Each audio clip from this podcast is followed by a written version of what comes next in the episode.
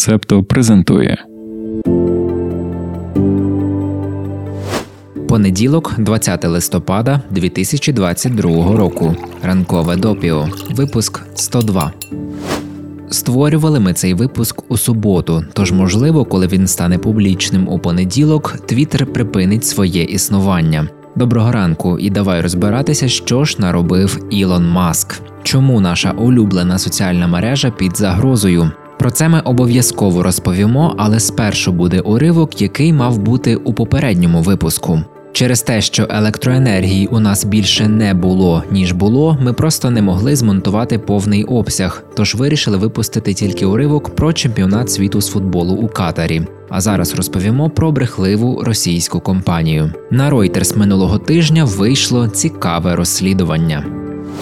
Журналісти видання заявили, що тисячі додатків для смартфонів в онлайн-магазинах Apple і Google містять комп'ютерний код, розроблений технологічною компанією PushWush, яка представляє себе як американську, але насправді є російською. Згідно з документами компанії, оприлюдненими в Росії та перевіреними Reuters, Пушвуш має штаб-квартиру в місті Новосибірськ. Там вона зареєстрована як компанія-виробник програмного забезпечення, що також займається обробкою даних. У компанії працює близько 40 осіб, а виручка минулого року склала 2,4 мільйони доларів. Оскільки Pushwoosh зареєстровано в Росії, то й податки вони там платять. Однак у соціальних мережах і в документах для регуляторних органів США компанія представляє себе як американську, що в різний час базувалася в Каліфорнії, Меріленді та Вашингтоні. Що робить ця компанія?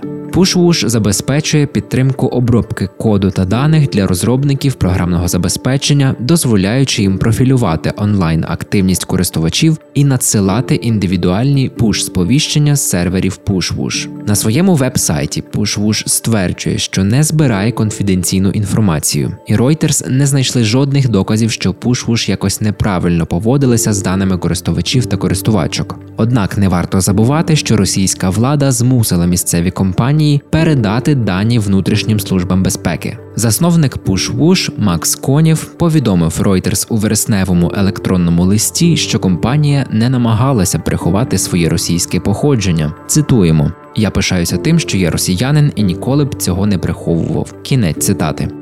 А тепер давай ж розберемося, як так вийшло, що офіс в Новосибірську є, ніхто нічого не приховував, але компанію вважали американською. У нормативних документах США та в соціальних мережах PushWush ніколи не згадує про свої зв'язки з Росією. У Твіттері компанія вказує Вашингтон, округ Колумбія, як своє місце знаходження, а адреса офісу це будинок у передмісті Кенсінгтона, штат Меріленд. У профілях Facebook і LinkedIn також вказано адресу у штаті Меріленд. Кенсінгтонський будинок є домом росіянина, друга Конєва.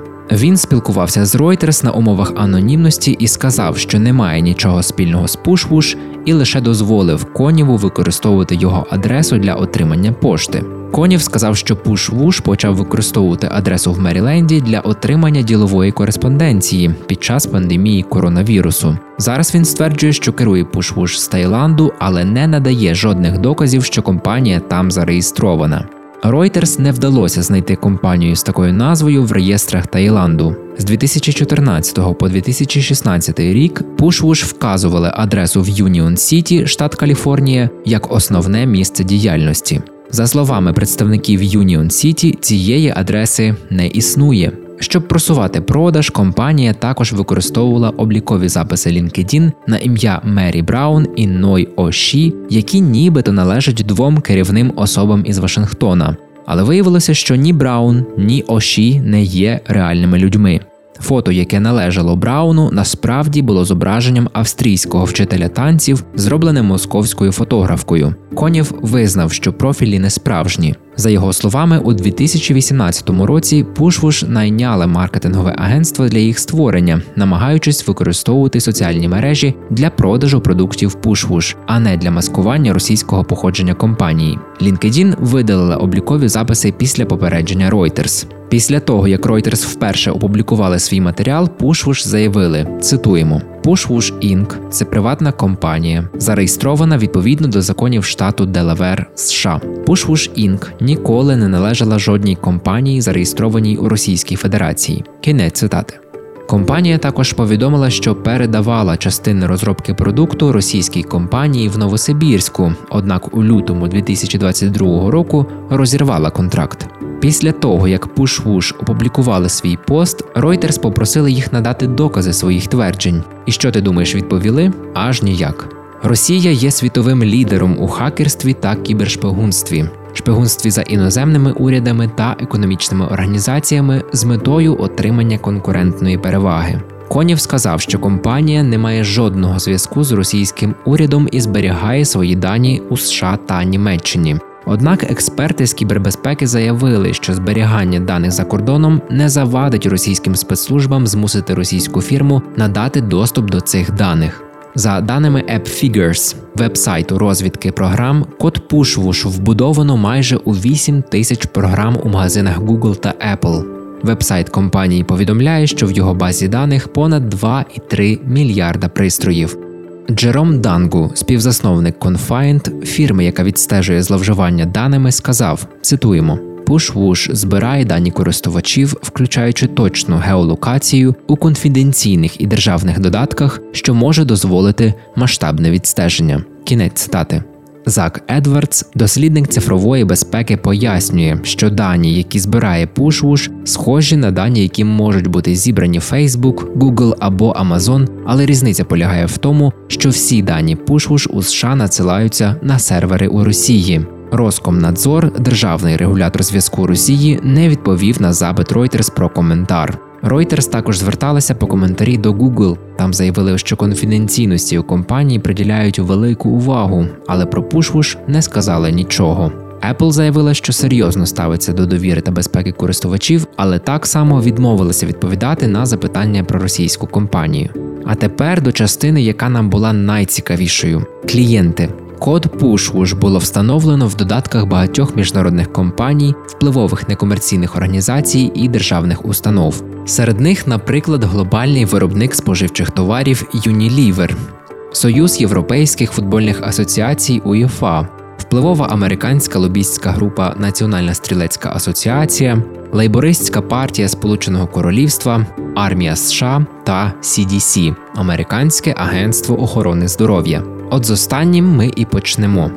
Після того, як Reuters підняли питання про російські зв'язки Push-Wush, CDC видалили російський код зі своїх додатків. Раніше в установі вважали, що Push-Wush була компанією, розташованою у Вашингтоні. Код Push-Wush був у головному додатку агентства та інших, які налаштовані для обміну інформацією про широкий спектр проблем зі здоров'ям. Один був для лікарів, які лікують захворювання, що передаються статевим шляхом. І якщо ти згадаєш про кібератаку в Австралії та витік персональних дуже чутливих даних, то стає тривожно за приватність американців та американок. Армія повідомила Reuters, що видалила додаток, що містить PushWush у березні. Це була аплікація для використання в національному навчальному центрі у Каліфорнії. Наразі невідомо наскільки широко її використовували військові. NTC є головним бойовим навчальним центром у пустелі Мохаве. Там готують воїнів передислокації, а це означає, що витік даних може виявити майбутнє переміщення військ за кордон. Речник армії США заявив, що армія не зазнала операційної втрати даних, додавши, що додаток не підключався до армійської мережі. Деякі великі компанії та організації, включно з УЄФА та Unilever, заявили, що треті сторони налаштовували для них програми або вони думали, що наймають американську компанію. Національна стрілецька асоціація заявила, що контракт із компанією закінчився минулого року, і їм невідомо про жодні проблеми. Лейбористська партія не відповіла на прохання про коментарі. Чи буде покарання хитрунам з Pushwush? Діяльність цієї компанії потенційно порушує американське регуляторне законодавство. Джесіка Річ, колишня директорка бюро захисту прав споживачів Федеральної торгової комісії США, сказала, що такий тип справ належить до повноважень Федеральної торгової комісії, яка припиняє несправедливі або оманливі дії, що впливають на споживачів та споживачок у Сполучених Штатах. Експерти з питань санкцій заявили, що Вашингтон може вирішити накласти санкції на Пушвуш і має на це широкі повноваження. Наприклад, через указ від 2021 року, який дає Сполученим Штатам можливість атакувати технологічний сектор Росії через зловмисну кіберактивність. Дякуємо, що ви септо. Ну все, гештальт закрили. Можна переходити до Твіттеру. Перші три тижні маска як власника Твіттер були відзначені швидкими змінами та хаосом. Він швидко звільнив попереднього генерального директора та людей з топ-менеджменту компанії, а потім звільнив половину співробітників і співробітниць. На цьому тлі з'являються припущення про неминучий крах платформи. Після масового звільнення персоналу багато користувачів та користувачок повідомили про ознаки того, що платформа розвалюється у реальному часі. Відзначили, наприклад, збої на домашніх сторінках та помилки входу. Експерти відчайдушно закликають людей архівувати та завантажувати свої твіти на випадок, якщо Твіттер повністю впаде. Що ж творить Ілон Маск? The Guardian пишуть, що у п'ятницю він надіслав електронного листа із проханням, щоб усі працівники та працівниці, які пишуть програмний код, з'явилися на 10-му поверсі офісу в Сан-Франциско. Цитуємо: якщо можливо, я був би вдячний, якщо б ви могли полетіти до Сан-Франциско, щоб особисто бути присутніми. Мільярдер додав, що він буде в штаб-квартирі компанії до опівночі та повернеться в суботу вранці. А інженерам потрібно з'явитися о 14-й годині у п'ятницю. Маск також наказав співробітникам та співробітницям надіслати йому підсумок того, чого досягнув їхній програмний код за останні 6 місяців, разом із 10 скріншотами найбільш помітних рядків коду. Він анонсував, що при очній зустрічі цитуємо будуть короткі технічні інтерв'ю, які дозволять мені краще зрозуміти стек технологій Twitter. Кінець цитати. Маск сказав, що він спробує поговорити з віддаленими співробітниками по відеозв'язку, і лише ті люди, які фізично не можуть дістатися до штаб-квартири компанії або мають сімейні невідкладні обставини, будуть пробачені. За день до цього підприємець поставив персоналу ультиматум підписатися на тривалі години високої інтенсивності роботи або піти. Більшість вирішила, що краще піти. Медіа пишуть, що від 1000 до 1200 людей обрали звільнення. Багато хто написали про це у Твіттері, використавши хештег «Love where you worked».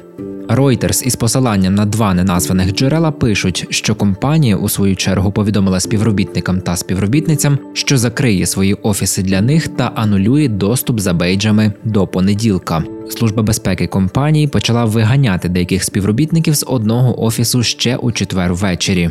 До речі, про офіси у своєму першому електронному листі до співробітників та співробітниць Twitter Маск повідомив, політику компанії буде змінено таким чином, що віддалена робота більше не дозволятиметься, якщо немає особливого винятку. Менеджери та менеджерки мають надіслати мільярдеру списки винятків для перегляду та затвердження. Таке рішення призвело до судових позовів. Наприклад, було звільнено Дмитра Бородаєнка. Він заявив, що його звільнили за те, що він не звітував в офісі. Бородаєнко, який має інвалідність, що робить його вразливим до COVID-19, стверджує, що політика дистанційної роботи, а також вимога працювати багато та інтенсивно, порушують закон про американців з інвалідністю. До своїх скарг Дмитро залучив і інших потерпілих. Вони подають колективний позов. Втрата співробітників та співробітниць на важливих інженерних посадах відбувається за декілька днів до чемпіонату світу з футболу. У ці дні очікується сплеск трафіку. Така подія може стати важливим випробуванням для твіттеру версії маска і його планів працювати зі скороченою робочою силою. Знаєш, наша Марта любить повторювати: як позоритися, то до кінця. Здається, Ілону це також близько, бо до всього, що ми вже згадали, він ще вирішив у п'ятницю провести опитування: повертати чи не повертати акаунт Трампа. Коли ми дивилися на результати голосування, то більшість голосували за те, аби повернути доні у Твіттер. Сумно за цю соціальну мережу. Ну але якби що, то ми є в інстаграмі, телеграмі, готові освоювати Мастодон та за дуже крайніх обставин повертатися у Фейсбук. Не загубимося.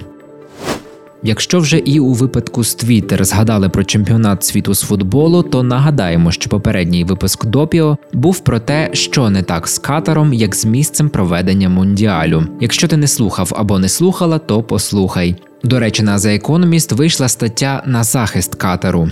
Автори стверджують, що це більш гідне місце для проведення великої спортивної події, ніж інші нещодавні господарі. Аргументують це так.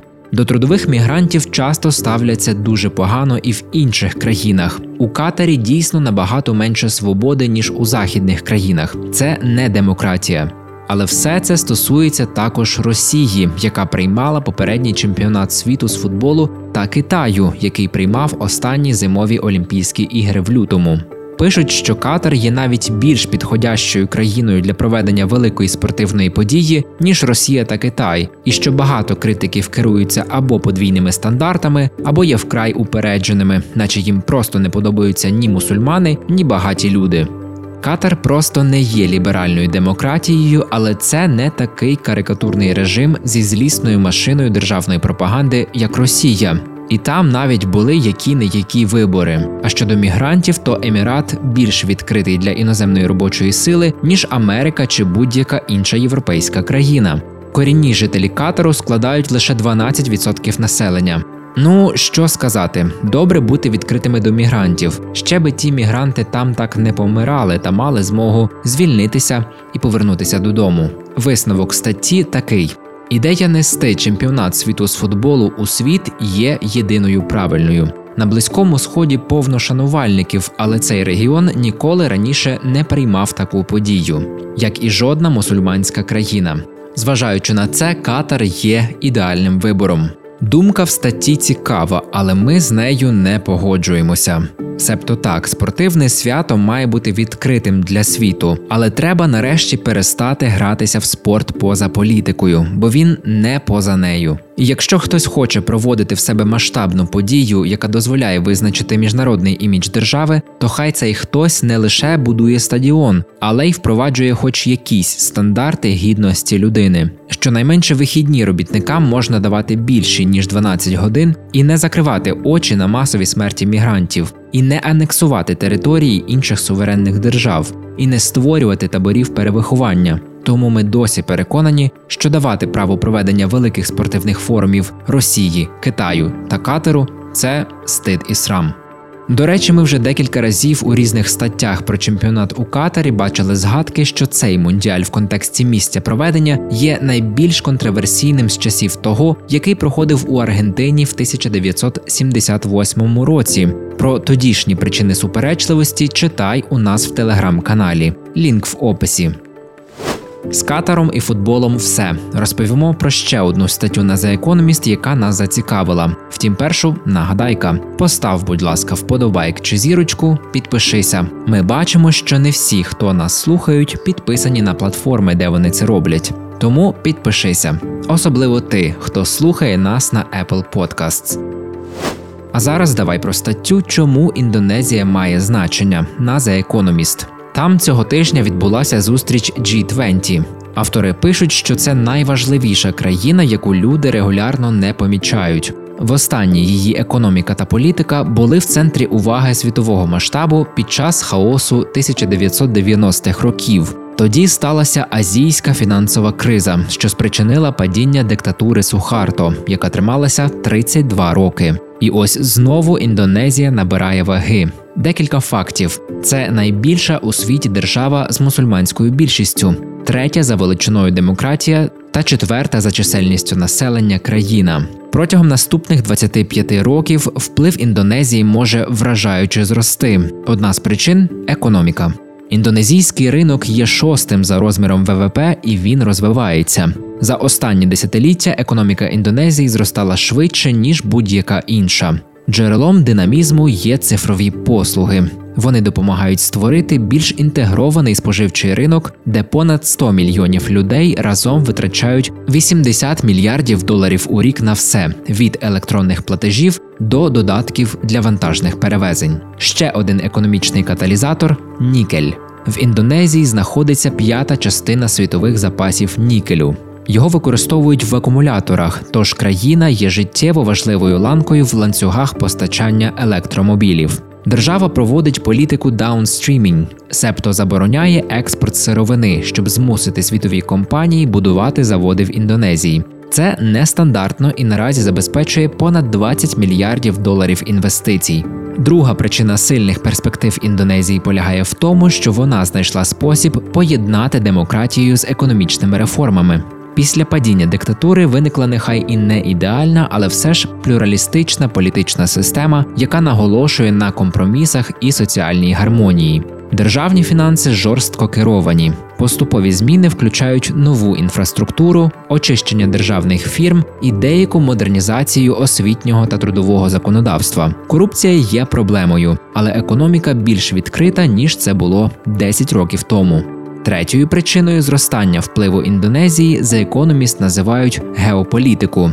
Розташування, розмір і ресурси роблять країну ключовим театром у змаганні найвпливовіших держав. Хм, когось це нам нагадує. Ну але про Індонезію. З 1950-х років у державі сформувалася традиція неприєднання. Тож і зараз є прагнення зберегти нейтральність. Капітал залучають і від китайських, і від американських компаній. Подібний підхід і в міжнародній політиці. Президент Джоко Відодо прагне бути ініціатором і миротворцем. Індонезія розкритикувала санкції Заходу проти Росії, чого ми ну ніяк не можемо схвалити. Відодо може бути єдиною людиною, яка цього року зустрічалася з президентами Джо Байденом, Сі Цзіньпіном, Владіміром Путіним і Володимиром Зеленським. Щось нам здається, що нейтральними можна було бути у 50-х роках ХХ століття, а в епоху постправди інформаційних воєн нейтральність дуже просто переростає в підігравання абсолютному злу. Зрештою, автори статті геополітику Індонезії також зараховують і до потенційних небезпек для держави. Вже зараз вона може дрейфувати ближче до китайської орбіти. На кожен долар, який американські компанії інвестували в Індонезію з 2020 року, китайські дали майже 4. І ще один момент: якщо розпочнеться війна за Тайвань, це може заблокувати морські шляхи, на які покладається Індонезія. Західні санкції можуть вдарити по китайських фірмах, від яких залежить Індонезія. І ще одна небезпека правонаступництво. Останній термін відоду закінчується у 2024 році, і він не має очевидного наступника. Деякі прихильники чинного президента хочуть, щоб він якось погрався з конституцією, аби надалі залишитися при владі. Ми б казали таким прихильникам подивитися на Росію. З конституціями так можна гратися, що догратися. Є ризик, що після майбутніх виборів бізнесмени та політичні клани, які є частиною коаліції Джоко, можуть отримати владу та повернути олігархічний режим. Відодо побудував багато доріг і аеропортів, але не зміцнив політичні інститути, які можуть гарантувати безперервність демократії після його відходу з посади. Слідкуємо за Індонезією. Про важливе тобі повідомимо. Стіки до ранкової кави. Про події стисло. У Шотландії після двох років пошуків заарештували Вінсента Рейнуара, заперечувача Голокосту. 53-річний француз неодноразово був засуджений за заперечення Голокосту. Це є кримінальним злочином у Франції. Вперше це сталося 1991 року. Рейнуара засудили за розповсюдження листівок, які заперечували існування газових камер у концентраційних таборах. Його останній вирок був пов'язаний із серією антисемітських дописів у соціальних мережах. У листопаді 2020-го чоловіка ув'язнили на 4 місяці, а в січні 21-го ще на 6. У Сполученому Королівстві Рейнуар працював приватним репетитором. Франція зараз домагається його екстрадиції. Іран і Китай використовують приватних детективів для шпигування за дисидентами у США. ФБР повідомляє, що слідчих наймають під фальшивими приводами. Наприклад, один найманий детектив отримав замовлення і думав, що стежить за боржницею, що втекла із Дубая та перебуває у Брукліні. Насправді ж, детектива використовували агенти іранської розвідки для стеження з метою викрадення Масі Алінеджат. Це відома ірано-американська журналістка, яка неодноразово критикувала порушення прав людини в Ірані, дискримінацію жінок і ув'язнення та катування політичних опонентів. Федеральні служби детально описують випадки, коли приватні детективи були втягнуті в такі схеми в Нью-Йорку, Каліфорнії та Індіані. Більшість із них, схоже, були використані мимоволі, а пізніше співпрацювали з американською владою. Втім, були й винятки. Цим приватним детективам висунули звинувачення. Засновницю стартапу Теранос Елізабет Холмс засудили у США до 11 років і трьох місяців тюремного ув'язнення за обман інвесторів. Жінка стверджувала, що технологія її компанії може діагностувати сотні захворювань всього за кількома краплями крові. Завдяки розслідуванню The Wall Street Journal з'ясувалося, що заявлена технологія не працює, і Теранос потай проводить аналізи крові на обладнанні інших компаній, а результати були спотвореними. Холмс засудили за чотирма звинуваченнями у шахрайстві. Вона повинна відшкодувати завдані інвесторам збитки на 121 мільйон доларів і з'явитися до в'язниці для відбуття покарання 27 квітня 2023 року, оскільки наразі жінка вагітна. У п'ятницю Північна Корея провела випробування міжконтинентальної балістичної ракети Хвасонг 17 і не лише це потрапило до медійної уваги. Лідер КНДР Кім Чен Ін вперше показав світові свою доньку. Вони разом прийшли на запуск. Ім'я дівчини офіційні мовники не повідомили. На фото вона одягнена у білому пальті з хутром та тримається з батьком за руки, коли вони дивляться на величезну ракету. Її несподівана поява натякає, що ймовірно у майбутньому влада у північній Кореї перейде до четвертого покоління династії Кім. Дякуємо, що ти з нами. Дякуємо, що обираєш допіо. Сподіваємося, що цей понеділок буде не таким, як попередні. Не втрачай світла у собі, навіть коли відсутня електроенергія. Ви прослухали подкаст Ранкове допіо. Шукайте септо в соцмережах, діліться враженнями та розповідайте іншим.